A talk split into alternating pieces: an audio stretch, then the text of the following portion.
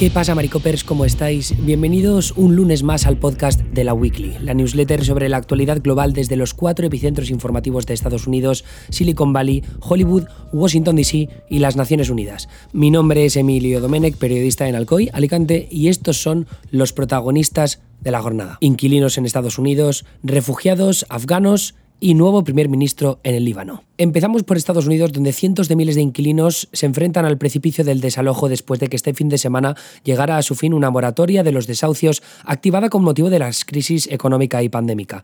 Las ayudas que el gobierno federal habilitó para ayudar a inquilinos y propietarios nunca terminó de funcionar y ahora son los estados los que harán lo posible por, por frenar la hemorragia. Algunos, como Nueva York y California, deberían aliviar la crisis que se alargará a lo largo de los próximos meses, como la Casa Blanca no encuentre soluciones. Los Centros de Control y Prevención de Enfermedades establecieron la protección Federal en septiembre de 2020, pero el Tribunal Supremo ya avisó hace unas semanas que no permitiría una nueva expansión sin aprobación del Capitolio. La administración de Biden había intentado negociar un acuerdo a última hora, pero los demócratas del Capitolio fueron incapaces de encontrar suficientes apoyos. Nos vamos ahora a Afganistán, donde la progresiva retirada de tropas estadounidenses de Afganistán está provocando una gran desestabilización en la zona, que es algo de lo que ya os hemos hablado varias veces en la newsletter. Tenéis enlaces, por cierto, en la versión escrita.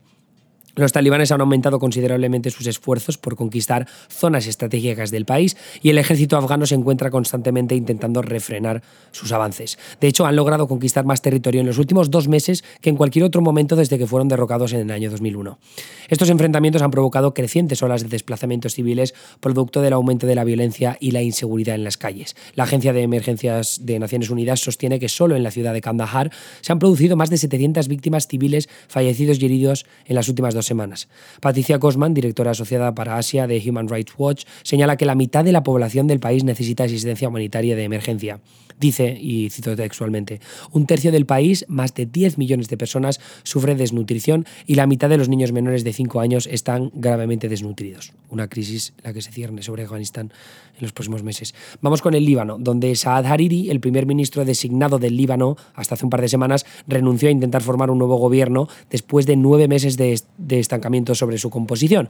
Hariri, que es musulmán sunita y pro-occidental, dijo entonces que estaba claro que no podría ponerse de acuerdo sobre los puestos del gabinete con el presidente. Mikel Aoun, militante del movimiento chiita, que no sunita, es bola respaldado por Irán, después de que éste rechazara todas sus propuestas. 11 días, días después, y ahora ya nos, nos situamos en el momento actual, el Parlamento votó para elegir a un nuevo primer ministro, resultando vencedor Nahib Mikati, uno de los principales empresarios libaneses, nominado por Hezbollah con 72 votos de 118.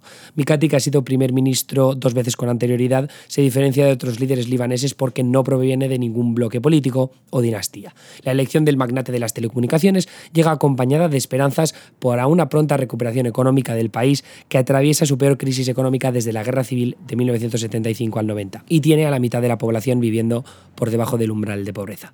Esos son los tres titulares que tenemos para este lunes. Ya sabéis que si queréis recibir newsletters muy parecidas a estas los martes, los miércoles y los jueves, podéis suscribiros con nuestra versión premium de pago de 5 euros al mes en www.laweekly.com, l a w i k l y ahí eh, tenéis la opción tanto de la versión anual que son 50 euros en total, es decir, os ahorraríais, no sé hablar, dos meses.